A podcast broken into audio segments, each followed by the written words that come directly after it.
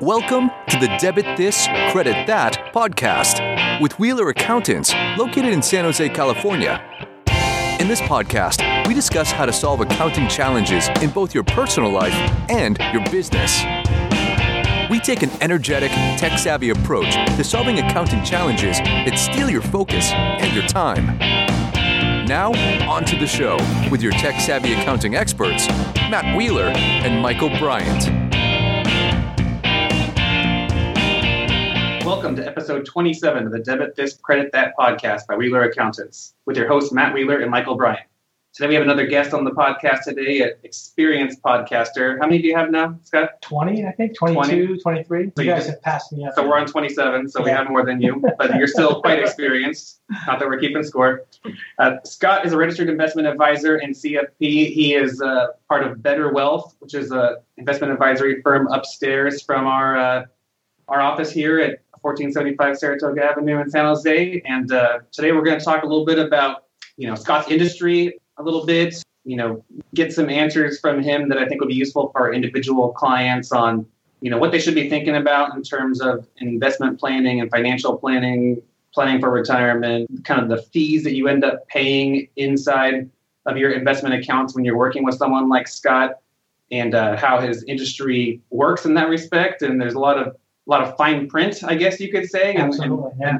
fees can sometimes be hidden and that kind of stuff. And so it's useful for people to know because I think a lot of times, you know, they're not really seeing how much they're actually paying. And Scott's a big guy, not on performance, but about, you know, planning for the future, making sure your spending is uh, in control and then really monitoring the expenses on your investments as well, because that eats into the return, especially in the kind of low return environment, the new normal that we're in since the big crash. So welcome, Scott. Thank you. It's good to be here. Yeah, great to have you, Scott. Um, why don't we uh, start? I guess there's a, there's a lot going on in your industry, and you talk about it fairly often with us, but I think it'd be useful for our clients to hear about the whole regulations that I guess were going to go into place and then ended up getting repealed at the stroke of a pen or something, is, is what I understand. But give us a little background, I guess, on what's going on in your industry. Yeah, sure. It's a, it's a good uh, good question and good topic. Essentially, we're talking about the fiduciary standard, and there's lots of details and laws and regulations about it. But essentially, the easiest way I like to think about it is is that the fiduciary standard that is your financial advisor is he is he required or is she required to put your financial interests first ahead of their own? And although there are lots of good people in the industry, there are there are some not so good people, just like there are in every industry. And the fiduciary standard, I think, is is what we're talking about. And, and you want to work with people who have that that role, that official role. In fact, I just went back and got another accreditation. I went and got my AIF, so I'm now an accredited investment fiduciary for clients. And you're going to see that accreditation, just like you see the CFP, I think more and more and more as time goes by. Is that a new accreditation? No, it's, it's a good question. It's been around for about 30 years, actually. Oh, okay. But I think as this fiduciary issue becomes much more prominent and much more uh, available for retail investors to look at and understand, you're going to see a lot more people with the AIF cert, uh, certificate, at least. So we throw around the term fiduciary quite a bit. What what exactly does being a fiduciary for your clients mean? Yeah, so you know, there's there's actually a specific legal code of what it has to be, and and without getting into that, you know, legal gobbledygook as I call it, you know, essentially it means that I have to always in every interaction put my put the client's financial interests ahead of my financial interests, and, And that's they, and, essentially they, what it means. and they put that kind of stuff in place because if we go way back to kind of like the old days or like uh you know you watch like the boiler room type movies where guys made money on commissions and trying to sell you stuff or, or make trades that, that was their interest kind of being ahead of the client obviously It, it was, and, and it really comes back to another way to think about this is structure versus function, right? And I have a belief, sort of from an engineering perspective, that our structure is actually what dictate, dictates the function that we're going to be able to implement. And so the structure of the industry is really built upon something that said, here are products that we have to sell, and we might have disclosures for these individual products that we have, but all we have to do was to make sure that the product was suitable for the client. We didn't have to make sure that it was in their best financial interest. and suitability is some sort of lower legal standard than the fiduciary It standard. is. That's what this is all about. The broker dealer world still has that structure, and that structure dictates their function. And that means that they have to make sure that what they recommend to clients are suitable for them, not necessarily uh, in their best financial interest. Oh, interesting. So, so, I mean, give us some examples. If if a client is basically working with someone that's at one of the larger brokerages, then, and they have their own, you know, brokerage X Y Z, you know, mutual fund, you know, targeted mutual small cap fund or whatever. It's their com- it's their brokerage's fund, and they may have all these fees and stuff built into that, and they're they're pushing that, and all they really need to meet is some sort of suitable suitability standard, Correct. even though it may not be the best fund for the client. Right. And so in other words, if you had if you had two different, you know, small cap mutual funds, if you were looking at that, and if you're selling it from a, a broker dealer world, right, where you live in this suitability environment, you might say, well, this is a really good performing, you know, investment, and I might believe that that's what's best. Well, maybe you disclose that your firm is getting paid revenue sharing, you know, by that mutual fund industry, but nobody discloses that. You know, here's all the disclosures. Here's a 30-page thing when you open up your document. Here's the annual disclosure agreement that you get from the brokerage firm. People don't read those things. Yeah, no, we don't read those. No. So so you've got all that information there, but but now, well, what if there's a different small cap mutual fund that doesn't have that revenue sharing agreement, that maybe is doesn't have a selling agreement with that brokerage firm? Well, what if that one has just as good as performance, but it's less expensive, right? Well, now I would have to use that fund because it's actually going to be better for the client in the long run than one that maybe is a preferred mutual fund from some fund family for my brokerage firm or something like that. It just gets very, it gets clouded, right? It gets so complicated for the individual investor to figure out what's in their best interest. So you want a professional who is obligated to do something in your best interest for you. Why is it so hard for the individual investor to figure out how much they're paying in fees? Yeah, it's just um, you know when I was um, when I was at a brokerage firm when I started, I think the disclosure was like 40 pages long. I think there was like eight to nine to ten different ways that I got paid. It was hard for me to even keep track of it, and I was a professional in the industry. And so I think there's been a movement afoot, you know, within the last 20 years, and we're seeing more and more of it to try to break out all those different conflicts of interest and try to have it be much more simple in terms of the approach that you have. So what I find today is that people who are still working in that broker dealer environment, you know, they're good people, but they're they're and you can the way the, the rules are set up, and this is where it gets more clouded, is that as an advisor in a, in a broker dealer world, you can have one you can have that fiduciary relationship where you got one foot there, and then you're you cross the line, and you can have it where you're doing commissions too, and then you're going to try to trade information back and forth with the client to tell, well, this time I'm acting like a fiduciary, well, this time I'm acting in a suitability standard. It gets really confusing, and we had the Department of Labor trying to make some of those changes, and then with the administration change, we decided to you know, put everything on hold for a little bit. And I think what will come out of it is one standard that, that goes across the industry but they're not there yet in terms of that. So in the meantime, I think understanding what a fiduciary is and how all these different products work and understanding how the firm is set up, it doesn't mean that you're getting taken advantage of for sure. It just means that it's a little harder, I think, for somebody to always have your best interest at heart when their structure is set up such that they can get paid by commission, such that they can get paid by revenue sharing from mutual fund companies, such that they can get paid, you know, for Uh, sales incentives, you know, other things like that. Whereas it might be easier and better just to get all those things out of the equation and not have that structure there. To have a function that really dictates what people do in terms of the fiduciary standard. But if you're if you're a client and you're just looking at your investment account, you know, quarterly, there's a fee coming out for the fee they're paying, and they're thinking, okay, this is how much I'm paying for my investment advisor, but that's not the whole story. It's where you're, you're no, you know, you've got to look into, you know, you've got to go look and see well, what are the what are the actual investment costs? What are the costs of those mutual funds that you own, ETFs that you may own? You have to add that cost up, and that gets added to the fee that you're paying an advisor, uh, possibly. You also have to go look at what the filings are, and are there any incentives that that company has to promote one mutual fund company over another mutual fund company? It just, you know, it, it gets super hard to look at that stuff and to figure it out as an investor.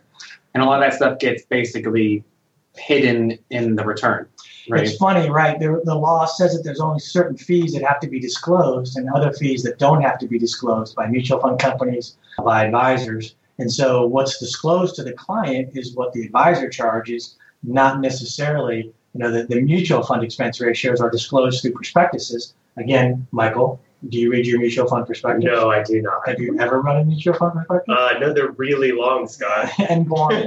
so, so you've got to look at those kind of stuff. I think that's why a lot of people, a lot of firms like us, you know, we'll do a complimentary second opinion where we meet with clients all the time, prospective clients, or just you know somebody who comes in and wants some help. You know, we don't mind paying it forward. So we'll sit down, we'll explain to them a little bit about what are the fees in their accounts that they have now, and just maybe educate them about what other alternatives are out there uh, for them if they want to make those changes. So, so Scott, how does BetterWealth, your firm, charge fees? That's a good question. So we are what's considered a fee-only firm. So we only charge a fee to manage assets and to provide financial planning for clients. Uh, we don't accept any revenue sharing. We don't charge any commission products.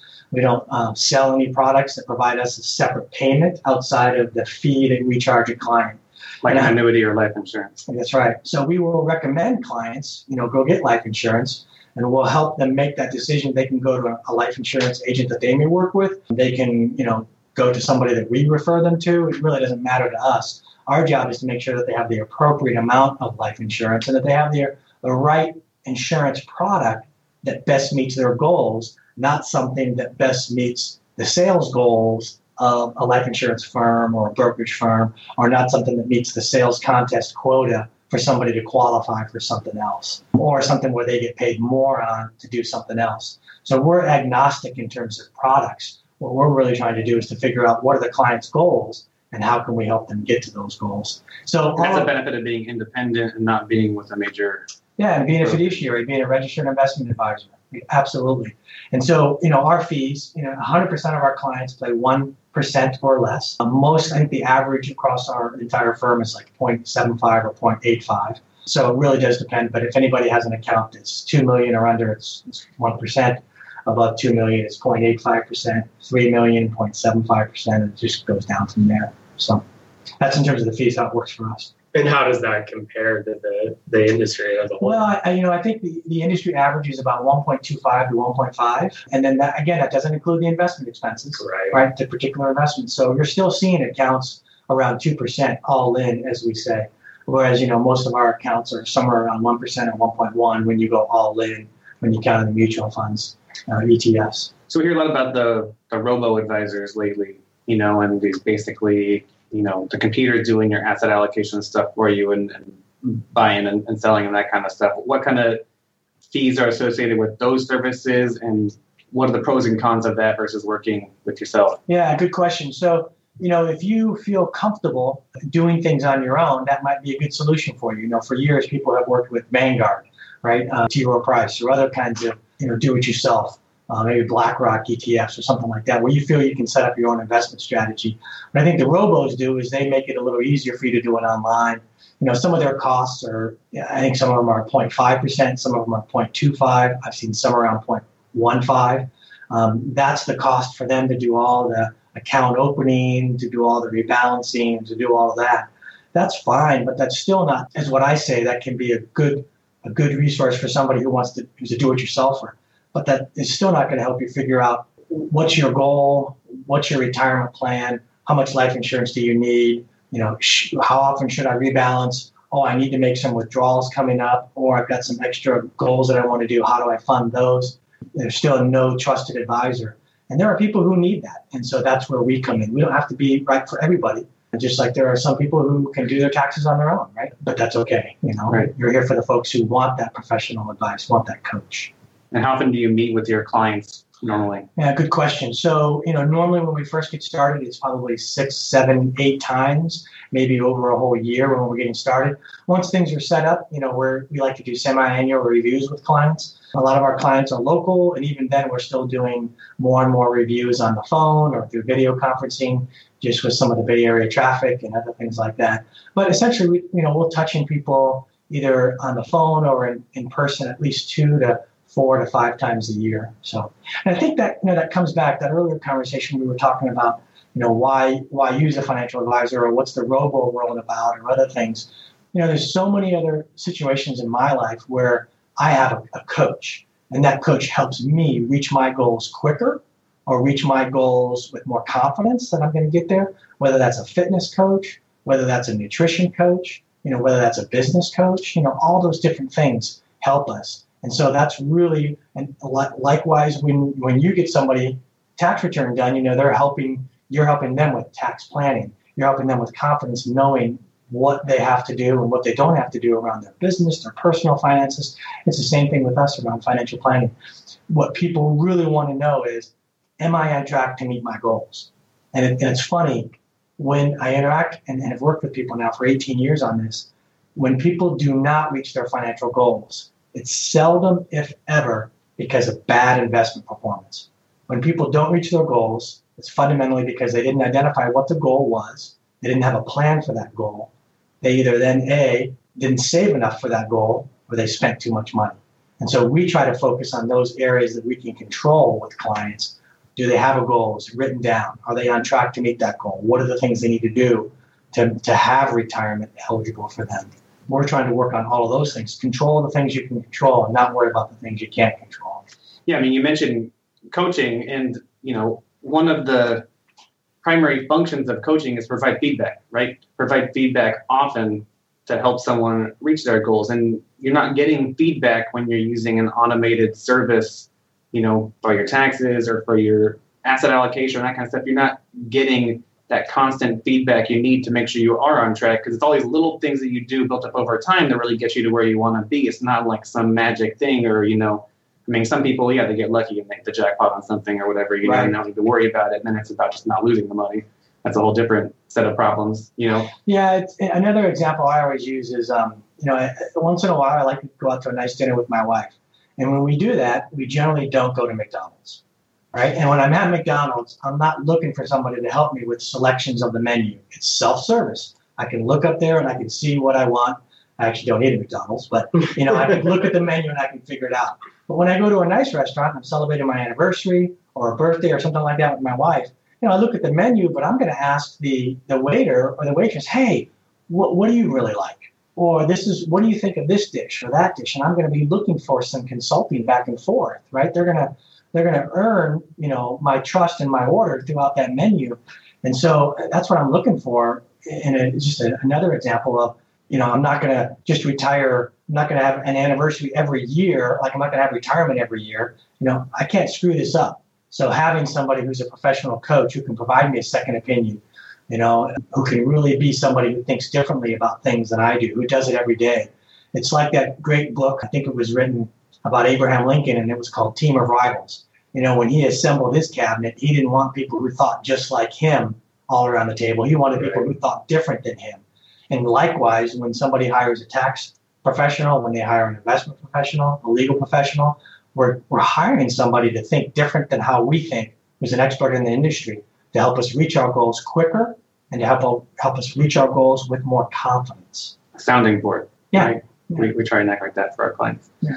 So if you look back on your career, you know, now, what are what are some of the key things you've seen people do over the years to where they end up being successful in the end in terms of you know financially secure for their retirement and everything. Like, is there any common themes or traits that you've noticed that have that have led yeah. to that? Yeah, absolutely. And, and, you know, some of them are pretty straightforward. You have a, a retirement plan at work. If you have a 401k plan or something like that, you participate in the plan, and you learn to live your life in such a way that you can max out your 401k contribution.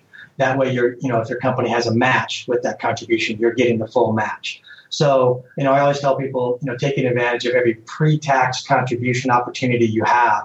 It's never going to be enough, but it's it's something that you got to do. Another thing is taking advantage of the, the Roth IRA if, if you're eligible for that. There's other ways to do it, even if you're not eligible. You know, still contributing to a traditional IRA. There are some things the government gives us. They're sort of like, you know, when you're taking exams in, in school, and it's like the easy one that everybody's going to get the answer right you know, participating in the retirement plan at work, you know, contributing to a Roth IRA. Those are the ones you want to check right away to make sure you're doing. The other thing that's that's really really important, and I, and I, I see this as key key from people, is that they identified that they had a plan, you know, in the long term that they were going to get to someplace, and they wrote that plan down and they had established goals along the way. They also had somebody who was going to help them. They had a coach, right? You know, if we're trying to get in shape, if we're trying to reach a particular goal, um, whatever it is, you know, identifying what that goal is. You know, I identify goals on a, on a daily and a weekly and a monthly and a quarterly basis and an annual basis with you know personally for me. So we try to have clients do that. So again, it's it's taking advantage of all those pre-tax opportunities you have, taking advantage of the Roth IRA, having a plan, you know, getting a coach, um, and then the other thing, you know, lots of times we'll talk about is just um, trying to look at situations and understand what you can control and what you can't control, especially with the financial media and what happens in the markets and everything. There's so many things we can't control, but there are some things we can control. So we always try to get people to focus on what are the things you can control. You can control is, is your plan written down? Are you contributing to your plan every year? Are you contributing enough? You know, are you properly, you know, have the proper asset allocation for what your time horizon is? And that's a really big one. Are you rebalancing your portfolio on an annual or semi-annual basis? Those are the kinds of things that, that what we've seen when people who, who reach those successful goals or reach that, that end prize of being retired really have done well. And then the last one is just sort of, you know, everybody has their own relationship with money, but I think fundamentally understanding that uh, you you you can't outspend what you you know you just can't outspend. So understanding what a budget is and then being able to live within that budget. So that's that's huge. Yeah, I mean, such it seems like such a basic concept, yet so few people I think adhere to it. You know, I, I wish there was a little more financial literacy in the world, you know, and, and it was more focused on in school, you know, at all levels, starting from being a kid all the way up until you get through college. And really, you know, you can, a lot of people get through school and never take any classes really on Yeah.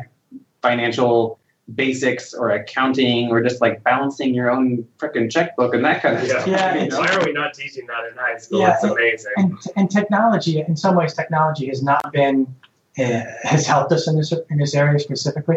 Like I remember when I got my first job, and you know, sort of later in high school, and back then, right, you didn't have debit cards, so you got your paycheck, and you took your paycheck to the bank, and you cashed your paycheck, and you got cash, and you put your cash in your wallet, right? And so I was doing that, and then as I was, you know, graduating and getting out of college, my dad sat me down one time and said, "Okay, here's this is how it's going to work. You get your paycheck and you cash it." And I've got all these envelopes that he, he wrote out for me, and in one of the envelopes he wrote rent. You know, and he said, "Now, how much do you need? You know, how many times you get paid this month?" And we took the amount of cash that I needed from like one paycheck or two paychecks, and we put it in, and I needed, you know, I don't know, two hundred dollars for rent. So we put two hundred dollars on an envelope, and we put two hundred bucks in there. And we did the same thing for gas, same thing for utilities. You know, we didn't have cell phones. Same thing for you know food. Same thing for going to movies, and we had these different envelopes, right? And then as the month went on, if I ran out of money in my entertainment envelope, I didn't have any more money in my gas envelope. You know, my utilities were already paid, so I was going to have to go take money from my rent envelope. You know, to to to go have some fun. It made me stop and think. Whoa, do I want to take money from rent to go to a movie tonight? You know, how am I going to pay that rent next month? And so it, it was a little easier sometimes when we had cash because we learned those tricks, right? Right. And uh, I still remember that lesson from my dad teaching me about having a budget. And my wife and I, you know, we don't do things by cash anymore, but we still have a budget and we still know what that is every month. And we look at it and we sort of say, were we in budget or over budget this month? Yeah, So- Mint really helps track that. Now I get those emails halfway through the month. Uh, your entertainment is nearing the budget, and so then we have to scale back on entertainment. yeah, there's actually a, uh, one called envelopes. Oh, okay. So going with your cash It is, envelope. yeah. And and we did a little blog about what are the different ways, what are the what, what are the technology tools that you can use to help you, like Mint.com, Yodlee.com. There's lots of other ones out there. But fundamentally, learning to live on less than you make, right after you do all your saving and everything else, is one of the key things to to having a successful retirement. Yeah, that definitely makes sense. I wanted to touch on a couple of things that I've heard you talk about in the past, and I, I you had made some references to thoughts on like financial media and what we hear in the news, and how should that affect our investing? Yeah, and, and what I always try to say is, you know, you can read the read the financial news for entertainment, not for investment strategy, okay. right? So you really want to ignore the financial media because the financial media is much more about it's a business for them, and their business is all about getting people to listen. And so they're going to, you know, be as sensational as they can be to get you to buy the magazine, read the article, click on the link, whatever it may be. And that's not necessarily in your best in your best interests. And so that financial media is not there just to disseminate information or what's happening with the market. It's there to really sell advertising so that they can have a profitable business. And so just, you know, always take it with a grain of salt. And remember that you know, what you want to, what you really want to do is you want to have a plan, right? You want to have a plan, you want to have a coach, right? You want to be able to know what your goals are, you want to be able to live within your budget, and you just want to be on track, knowing that you're on track for those things. And the financial media is not always going to help you do that. Yeah, that, that makes a lot of sense. How about um, like timing of the market? Should I be saving a bunch of money and then wait for like a big dip in, in the stock market before I invest? Yeah, that's a good question. So, timing the market is academically been proven, right, in research to not be, your odds of success are very, very low. So I think the best strategy, and they've looked at this, right? Because when you get, when you try to time the market, you know, because most people, what you said, Michael, was, is there a good time to invest? Well, yes, there's always a good time to invest, but the bigger thing about timing the market is people want to get out when it's a bad time, right? right? More so what, what you end up having people do. And it doesn't work. You know, they've done studies after studies after studies around this, and it, it's been clearly proven that the ability to be able to time it right on the exit and then time it, get it right the second time on the entrance when you go back in, it just doesn't work. So I think you're better off, you know, really having what a set plan is, contributing regularly to like your 401k, contributing regularly to an IRA, contributing regularly to an investment account. That doesn't mean you invest all your money every month. You know, I save up money, right, over time. And then when I do see a market correction, I figure everything's on sale and that's a good time to invest some of my money, mm-hmm. not necessarily all of my money, right? So you can definitely take advantage of that. And sometimes we would used to say, whenever you see the market drop 10%, that's a good time to add money to your portfolio. Not all of your money, but some of your money. Well, if you're financially disciplined, which is like some of the stuff we were talking about earlier, and you're always ma- making sure you are building up and having a healthy surplus of savings and cash, you know, dry powder, basically, and that kind of stuff, then you can take advantage of those opportunities when they do come along, right? When there is a 2008, 2009 or something, if you're able to have some extra to put in as a tank, and I mean, look how well people have made out. Yeah. By doing that, and it's, you don't know when the bottom is going to be. You can't, you know, catch the falling knife, you know, quote unquote. But if you if you have that liquidity available and you're being financially disciplined the whole time, then you are going to be able to take advantage of some of the things as they pop up. Or you know, one of your friends or someone comes to you with an investment opportunity that actually pencils out to be really good after doing your due diligence and everything, you know, you don't want to be in a situation where like, oh, I can't right now, I don't have the cash, you know. But if you if you did and you can invest in it, I mean, you're gonna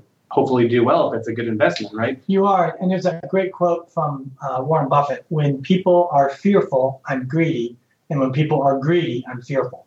Right, and so the idea is don't follow the crowd. Right, Right. step back. There was another one when I first started uh, in my career. I got a brick. Uh, the company gave me a brick, and on the brick it had the uh, numbers one and four. So one and four, and I had it on my desk. And they said whenever you know a client came in, they're going to ask you, "What's that brick for?" And it says, "Why does it say one and four? And the idea is, is well, when you invest with me, you can expect your account value to be down one in four years. And when it does, you're going to feel like throwing a brick through my window. So just remember, when you throw that brick through the window, wrap a check around it because that's the time to invest, right? So when you look at your statement and you're like, oh, it went down, maybe that's a good time to invest. You know, kind of the idea behind that. We- We've also talked in the past about risk tolerance and, and what the correct risk tolerance is. Can, can you speak to, to risk tolerance for your individual clients? Yeah, risk tolerance, you know, getting back in that robo topic, right? If you're just online filling out a questionnaire, and that's traditionally what people think when they think about a risk tolerance questionnaire, you know, oh, I need to fill this out. Well, risk tolerance is not just a questionnaire. It's much more than a questionnaire. A questionnaire can be one tool part of it, but really it's it's sitting down and understanding, well, first, what's the time horizon? That's the number one thing you want to look at. Second is what's your own experience? What's your gut check? How have you, you know, operated with your investments in the past when things have been good, when things have been bad? You know, it's it's like going to uh, going on a cruise or going to a buffet where you can eat all you want, right? Everything's right there. Does that mean you eat everything? No, you still want to, you know, have have some sort of resistance to understand what's good for you and what's not good for you. And so what we try to do is really sit down with each client and figure out what their risk tolerance should be for each goal. You're going to have a risk tolerance that we're going to set up for your retirement, one for maybe college savings, one for maybe a vacation home purchase, one for maybe something else. You know, that's what we call it goals-based financial planning.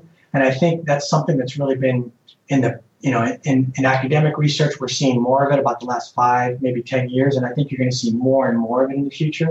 We really have a goals based approach to all the financial planning so that every goal has its own portfolio and every goal, you know, is tracking to that time horizon, horizon to that risk tolerance that you have. So understanding your risk tolerance is absolutely critical to achieving your goals. It's just not something that one questionnaire can answer for you.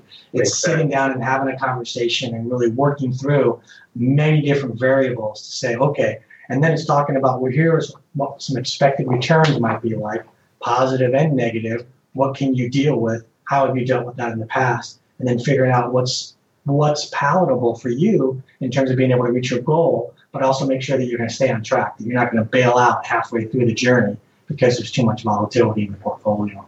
Sure. Mean, shouldn't the allocation really be more about how close you are to that goal and shifting more towards less volatility and that kind of stuff as you you get closer so the portfolios swing you know upwards and you know, downwards and upwards less right so it's a little more smooth near the end not so much based on what you personally emotionally feel because what you should really be doing is maintaining that financial discipline just keeping your head down and not listening to the financial media not looking at your account statement all the time except you know at the updates you're doing with your coach to kind of check and make sure you're on track and just kind of stay the course. You know, that's it really is. the important part. It is. And in a perfect world, that's what happens, right? And maybe that happens, uh, maybe I experience maybe 60% of the time. But then you have other clients where 40% of the time they just, you know, it was very common back in 2009, right? When the market was down, the S&P 500 was down 50%. In March 2009, we bottomed out. People were just like, I can't take it anymore. I, you know, I can't take it. And, and so we had to figure out a way to not have them abandon ship and so even though you might say, well, I'm not going to use these funds, you know, for 20 years or for 15 years, therefore I can be, you know, 80% stocks and 20% bonds or even 100% stocks, right? Some people can't actually stick to that plan. And so it's, it's really, even though they know what's best, they're still going to have a second helping of dessert if it's available. And so it's a matter of sort of saying, okay, well, how do we have something that's still going to reach your goals I think ultimately that my job as a, as a financial advisor is to make sure that we're taking the least amount of risk to sort of meet those needs, right? That's the idea is how can we how can we reach those goals and take the least amount of risk to still get us there? And that's the idea. Try and minimize the downside, right? I mean, yes. Yeah. You want to try to limit as much as possible. As you're getting closer and closer to that goal, you should be getting more and more conservative in the portfolio. Absolutely. That makes sense. Matt, Matt and I have been talking a lot about tax changes and uh, wanted to see how that is impacting your investment strategies. Yeah, there's been some big tax law changes, and I think what you know fundamentally what we've seen around that is just the whole idea that the more cash in the markets, right? With the tax reductions for corporations, for individuals as well. This, you know, the example I always tell clients, you need more cash in pockets, and generally when that money is in the pockets, you know, you're going to spend it, whether it's a corporation doing buybacks, whether it's a corporation uh, hiring employees, all those things sort of work out to be good for equities, if you will. And so we're expecting that, um, that the markets are going to continue to, to do well. That doesn't mean that there aren't going to be normal corrections along the way. You know, the markets, the economic cycle is always a cycle of expansion and contraction, expansion and contraction. We've been expanding for quite some time. We think that expansion is going to continue. Um, but there will be a correction, right? It will contract. Uh, nobody has a crystal ball to know when that is. I think fundamentally those tax law changes are going to, you know, sort of help the economy at least in the short term of the next one to, to three years. There's just going to be a lot of cash coming back, especially when you look at all these larger companies bringing back all that overseas money, right? It's just going to, you know, you're seeing the expansion, the hiring of jobs, all those things are going to be good for the economy. So that's number one thing we're seeing. In terms of you know, is there a specific change to people's investment strategy or portfolios? No, you know, we haven't seen anything specific around that. Uh, we've still seen people just wanting to understand it's normal for the market to go through corrections. You know, we always say a dip. When the market dips, it's generally going down about five to nine percent. That should happen on average about three to four times a year. That's the normal, you know, uh, frequency of when we have a dip, five to nine percent. we haven't been accustomed to that for five years almost. It seems like we're getting back into that this year. I think Mhm. in terms of some of the volatility. Yeah, we're definitely seeing a lot more volatility. Yeah, and you know, a correction when the market goes down 10 to 19 percent, we typically call that a correction. That happens about once a year. We had one just a couple months ago in January. Prior to that, we didn't have one for two years. Last one before that was uh, January of 2016, and then before that it was August 2015, and then before that it was like four years without a correction. Very unusual times. And when the market goes down 20 percent or more, we call that a bear market, and that happens on average about every three to four years and it's been about eight to nine years since that's happened. So I'm just telling my clients that I think we're going to continue upon this, you know, economic expansion uh, in the near term, but you know, there's a correction coming, right? We always Sure. we always have one coming. There's a bear market coming, and that doesn't mean that you're going to change your goals. It means you might invest some money if you have some extra money available. But it doesn't mean you're going to abandon your goals. What about some of the more looming macro issues or threats? Like, I mean, the national debt is one thing that kind of, you know, tends to concern me as an accountant. I look at that balance sheet and that, you know, I don't like seeing a lot in the liability section. You know, is that a concern? I mean, it's, it's got to be a concern. The interest is just, you know, on that debt's massive. Yeah, I think on some of these bigger, you know, issues, what, what I always try to tell people is those are issues, you know, we've got to deal with those issues. I mean, we've got bigger issues than that in terms of Social Security, bigger issues, frankly, than that in terms of healthcare, right, and, and how we're going to challenge those things. But fundamentally, what we're investing in is capital markets and how capital markets work. And I like to talk about it in terms of capital markets because it's really how we want to use our capital. And so eh, we might have issues and concerns longer term about debt.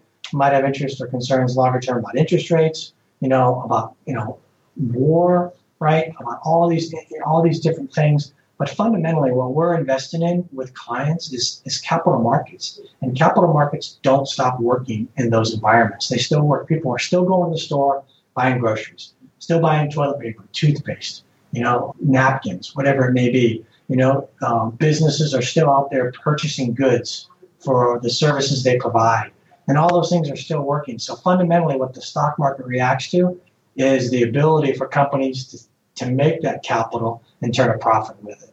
And that's what really drives things in the long run. So there's, you know, if you go back and you look at, at, at time and you go back to the early 1900s and you just sort of look at the markets going through all that time, there's always been huge concerns, big, you know, social economic issues that people have been concerned about. And yet the market has continued to grow. So the choice is do you leave your money in cash under your, you know, your bed, right? Do you leave it in, in CDs? About gold buried in the backyard? Yeah, gold, things like that. You, know, you don't want to do that, right? You have to trust that capital markets work, and, and they're going to continue to work, and that's what we're really investing in. So, and you know, another good quote from uh, from Warren Buffett was that capitalism works. It doesn't work for everybody, right? It's not like if we have equality all the way across the economic markets, but capital markets work, and that's something you don't want to bet against. Long term, yeah. long term. Hey, there's a couple other things I wanted to get your your sort of perspective on that I was thinking about. You guys are asking about retirement and you know how do people know when they should be retired and and some other things like that. And, and what I'm beginning to see in a lot of our academic research is that retirement is changing. And I don't mean it's changing in the next five years or ten years, but when we look out over some of the advances that are happening, we're really expecting longevity to increase. You know, and we're seeing that it's not going to be like our dad's retirement. You know, I, I don't think your retirement is going to be like like you know our parents' retirement, where they stopped working, they worked one job, maybe two jobs, and they took their pension, and and then you had 40 years in retirement or 30 years in retirement. Right. I'm seeing more and more things where people are going to have mini retirements, where they're going to retire for a little bit, retool, if you will, go back to work in a different kind of career, or do some other kind of part-time work. You know, we hear about that gig economy. We hear other things like that. I was at a conference recently where they were sort of saying that beginning in like 2029, your longevity is going to increase one year for every year that you're alive. You know, and the technology, healthcare technology, is just going to really get that that longevity out there that you're going to see people with this sort of expanding retirement of different jobs. That's what we're trying to help. Yeah, I, I agree that what retirement is is definitely changing. I'm seeing that with my clients get to that point, and we're doing some tax strategy stuff around that too. Because a lot of these, you know, clients are in their, you know, late 50s, early 60s, you know, they're, they're getting ready. They want to work as hard as they've been working. They want to slow down for sure and start to enjoy things in life a little bit. They also don't want to stop working completely and Yeah. be bored. So they kind of want something in the middle. And they have they have a skill set really valuable. You know, they have the gray hair. They have a lot of the wisdom. And so, you know, part of our strategy is, you know, why don't you look into retiring from your job and coming back on by that company or a couple companies, a more of a consultant type role because we got this new pass-through deduction thing. And if you keep your income under certain limits, which they're likely to be if they're working in more part-time capacity, they can get this 20% pass-through deduction thing. We actually have they're working out of their home, so we can take the home office deduction. That gets us around a little bit of the ten thousand dollar cap on the state and local property taxes now. We can write off some of the other costs they're incurring towards the business. We can still set up a little bit of retirement planning stuff while you're continuing to work and sheltering some income from tax. And so you're still making income, you're still working a little bit, but you're being way more tax efficient about it than you are when you're a really high income earning employee. You don't really have a lot of options in terms of write offs. So I think it's kind of like an interesting side impact of this new tax law is it actually lends itself even more to some of that, you know, consulting type work where you're on your own taking the pass through deduction and, and keeping your income low enough you can be tax efficient for a long time. The hardest part's the healthcare though. What I what Yeah. I'm seeing, you know, what are you gonna do about the healthcare? And and I can't imagine an individual trying to figure that out on their own. I, I just, you know, all those things that you just rattled off. Listen to our podcast. well, listen to your podcast, but I'm going to just say, like, you know, hire a professional. Hire somebody who can who can coach you through that that sort of different stages of retirement and how to take advantage of those kinds of things and how to do it tax wise, right? Uh, I think that's just great. And actually, I, I think there's going to be a lot of health benefits to continuing to work and having that purpose. I mean, studies have found that people that have purpose live a lot longer. So, Yeah, I remember all the stories of somebody retires and then they die like a year later, right? yeah, they're like, now what? yeah, now what? And so, yeah, we're seeing that too. We're seeing that to where if you stay engaged with the work and you enjoy the work, right? Now, if you got a nine to five job that you just hate, well, you know, get out, right? But that's not worth it. But if you enjoy the work and you can contribute, all that adds to a more enriching retirement, a more enriching life, which is what, what we're all about too. Yeah, I mean, um, you see it on, you know, we, see it, I think, but I'm sure you see it also that you know, certain personality types of clients are tend to live a little bit, you know, longer or they're healthier and doing better as they get older because they're still like to some extent driven and, and doing stuff and staying active and moving around and not just kind of sitting there, you know, fading away. Yeah, I say those things, and I also say yoga. Even though I don't really do yoga myself, for whatever reason, I see these clients and they're just in like phenomenal health at like 85. They're happy, they're just doing great. And I'm like, what, what did you do? And, you know, invariably, a theme has been yoga, you know, for these people. So, So, after our listeners listen to this podcast, what they're going to take away from it is I will do yoga to live longer. And work part time as a consultant and that's right. there you go. financially. All those And good all things. Yeah. You guys have anything else you want to cover? We're at um, Yeah, we're at cut all this part out, obviously. I would say so. That's a good point about yoga. I think there's there's something else that I've, I've started talking to clients a little bit about, and and this goes back to the financial media. When you have that stress coming to you, I think we need to, or when the market corrects, I think we need to understand that there are some things we can't control. We talked about that, but there are also some things that we can do that are positive. And so I've been talking a lot with clients about some positive addictions that I think people should do. And some of those are exercise, right? Doing some sort of exercise. It doesn't have to be super high intensity mm-hmm. or anything else. Another one is is going to work, right? Going to work and, and sort of, you know, rolling up the sleeves and and sort of ignoring what's going on around you and getting your job done. Another one that you can really do is solitude. I think taking some time to be with yourself a little bit. And then the other one is really quality relationships. So when clients have asked me at different times, you know, what should I do about the financial media? What should I do about some of these other things? I'll start talking to them about practicing some positive addictions. And those might be some things to think about too. Yeah, That's great advice. I mean, those are those are things your whole life, right? Yeah. So you should be trying to take advantage of that kind of stuff. I mean, you feel so much better when you're working out and staying healthy, right? I mean, we joke about tax season or busy season kind of being rough and hard and that kind of stuff, but actually, I love tax season. And when I'm in it, the day goes by so fast, and before I know it, it's five o'clock because I'm just been busy in it, working hard the whole time. So you don't even realize how quickly it goes by, right?